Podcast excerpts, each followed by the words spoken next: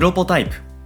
この番組は音声編集システムへの100の新機能リリースまでの過程をお届けする開発連動型ポッドキャストになるはずだった番組ですがなぜか開発は一つも進みません。気がつけばプロトタイプ開発を得意とするドットの実験レポート的トークに今日も進捗は順調です。今日のテーマはホイクタスツイッターの秘密です。よろしくお願いします。よろしくお願いします。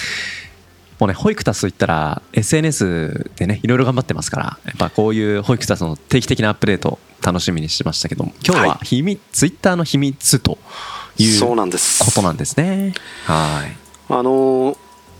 何月だっけな？6月ぐらいだったかな、うん、はい。ツイッターの運用担当者が変更になったんですよで今まであのいろんな写真とかを投稿していたんですけど、うん。はい、今あの、まあ、今回ドットの中のなっちゃんではなく、うん、外部のイラストレーターの知り合いの方に頼んで、はい。うん、えー、ホイクタスの投稿とかをイラスト付きでツイートしていってくださいみたいなのやってるんですね。でまあやっぱりイラストの力ってすごくて、はい、あのまあ当たり障りないフリー画像の写真をつけて投稿するより、イラストでこんな時どうしてるみたいな方が、ちょっとずつですけど、まあ、インプレッション数とか数字も良くなってきたんですよね。はいはいはい。いいねも、まあ、ちょっとずつもらえるようになってきたりとか。嬉しい。で、それあの、カラーイラストでやってるんで、結構彗星が軸なんですけど、うんうんうん。まあ、ぜひあのこのポッドキャストを聞いてくださってる方々も、ホイクタスで検索すると、うん、えーはい、石井大輔かあるいはホイクタス公式かのアカウント出てくると思いますので、うんうんうん、それで見ていただきたいんですけど、はい、結構いろんな方にあの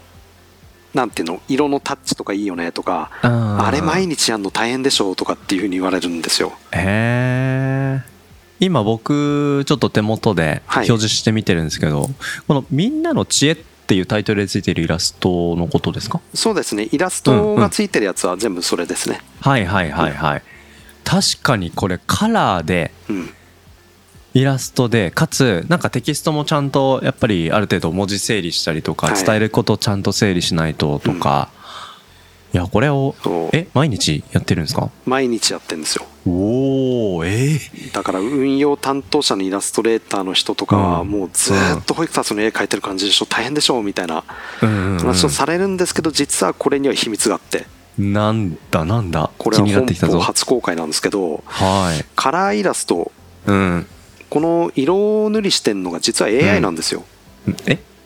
そう。AI? AI が色付けしてんですよ、なんとなんと。あの文字をレイアウトしたり、はい。うんうん、線画を描いたりっていうのはもちろん人間がやってるんですけど、うんはい、その最後の部分は実は AI が色付けをして仕上げを行っていて、うん、なんと。で、まあ、イラストレーターの方に聞いたら、はい、この1枚のイラストを描くのに、今はもう15分ぐらいで済んでると。あら。で色塗りは AI でポチッとやって、うんうん、でこれは非常に面白い仕事の仕方だなっていう。すごいですね。最初そう打ち合わせをした時に、はい、あのカラーイラストがいいんですよねみたいな話をしたらいやでもカラー毎日はさすがにみたいな話になってこういう白黒の線画でさってサンプルもらったんですけどまあ今あの AI が彩色するようなツールっていうのはフリーでもいくつかあってこれちょっとこのサービスに投げて色つけてみますかってやって色つけたら、あれ良くないと。へで今ではその、うん、まあ、えー、線画とか文字とかそういう部分は人間がやって、うん、仕上げの色塗りは AI がっていうような形になってるので、うん、まあ、結構あの先進的な働き方をしている。いやそうですよね。えこれちなみに普通に人が、はい、あの最後色入れをしていたら、うん、15分のそのイラスト線画作りプラスどれぐらいかかるところがワンポチで終わっちゃってる感じなんですかね。12時間はかかる。あら。えー、絵によってはもっとかもしれないんですけどまあ12時間ぐらいですね。マジっすか、うん、それがワンポチ？そうなんですよ恐ろしいけどでもこれぜひツイッター見ていただきたいですが、これ全然なんか AI 感がない。そうなんですよ、うん。でまあよくほら人の仕事が AI に奪われていくみたいな話って昔からあるじゃないですか、ただあのいわゆるクリエイティブな仕事っていうのは人間の専売特許だって昔は言われてたんですけど、今の話を聞いてみるといやクリエイティブも AI に取って代わられようとしてないかとか 最近あの AI が描いたイラストとかかなりあの有名な有名になってきてるんですよ、うんうんうん、バズってるし AI が描いたイラストだけで漫画作ってみましたとか、うん、なんか AI の描いた絵に著作権は認めうるのかみたいなそういう議論あったりしません？でその AI が書くってことは、その学習元になるデータがあるので、そっちもうあの AI に学習させない権利っていうのが必要なんじゃないかとかそういう議論になってるんですよね。うんうんうんうんうんでただなんかあの今回のホイクタスのツイッターで言うと働き方っていうところで、あの人間の仕事が AI に取られるっていうような見方はしてほしくなくて、AI と人間が共同でクリエイティブを生み出す時代になってるっていう捉え方をしてほしい、うんうんうん。うん、確かにな。あの最後の部分 AI でどんどん楽になってるってのあるんですけど、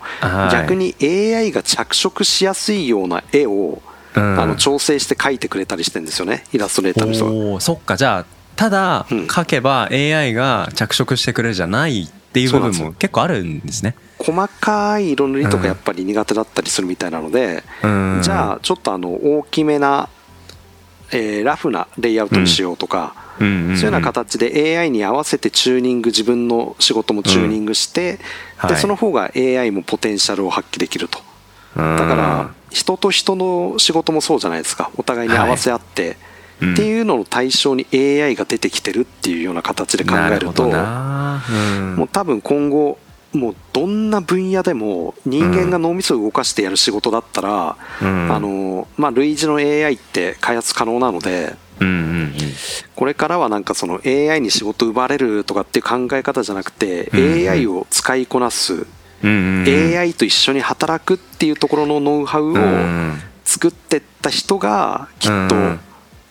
いい未来を描けるんじゃないかなと。なるほどな。へえいやすごい勉強になりました。なんか僕は、あのちょっと別で YouTube の運用を最近やってたりするんですけどサムネイル作る時に、やっぱりサムネイルに人の写真が載ってると、うん。なんかその番組とか動画でどんな人が喋ってるかどんな雰囲気で喋ってるのかって伝わりやすいからやっぱり一気感出す写真って大事だよって言われたんでサムネイルに写真を載せようとしたんですけどどうやって背景画を切り抜こうかなっていう時に、なんか以前だったらなんか手動でやるっていうのがもう自動でできる、ワンクリックでできる、うん。めちゃくちゃ早くて感動したっていう体験があって、うんでその切り抜きもある種 AI がやってるんだろうなと思うと、あこういうのをうまく自分の仕事に導入していける AI と共生できる、そういうクリエイティブなスキルがこの先やっぱ培っていくべき一つのテーマだななんていうふうに思うんですよね。そうなんか結構こういう話するとあの、例えばですけど、あんまり IT 絡んでないような仕事っていうイメージもう今そんなもの実はないんですけど、僕が最近経験したのはあの保険の会社の営業さんとか、あと建設会社の人とかはあのなんかこういう AI の話したら、まあ、最初ちょっと他人事みたいに面白がって聞いてくれるんですけど、その次に出てくる言葉って大体同じで、まあでもうちは僕は私は IT よくわからないんでとか弱いんでってなるんですけど、結構あのまあもう引退近い年配の方がそれ言うんだったらいいんですけど、割と僕より年下の20代の子とかでも平気でそれ言ってる子いるじゃないですか。で建設業界の DX とか保険の営業 DX とかなんてもうめちゃくちゃいろんなのが進んでいて他業種の僕でもそっちの業界向けの AI とか知ってるのにその業界にいる人がそれを知らないっていう状況で IT 苦手だからで触れないっていうのの危機感がないことが結構問題だなと思って。そうですね。そう。だからなんかどの業界でもなんだろう別に作れなくていいから使い方とか知ってで AI との共存共生じゃないですけど、うん、AI うまく使って自分が楽する方法とかっていうのは、うん、ね、意外とやってみるとそんな難しいことじゃないので、うん、そうね、うん。まあ、そういう取っかかりになればいいなみたいなふうには思いますね。ん。なんかあのー、今もうなんか出会いとかあのマッチングアプリとか当たり前にあるじゃないですか。うんうんうん、で結婚するとかあの、ね、付き合うカップルの相手をどうやって見つけるのにやっぱそういうデーティングアプリで人とマッチングするっていうところにもうすでに AI がいろんなアルゴリズムであのあなたに最適な、うん、候補の方を表示するっていうここでもう AI の恩恵に預かってるわけじゃないですか。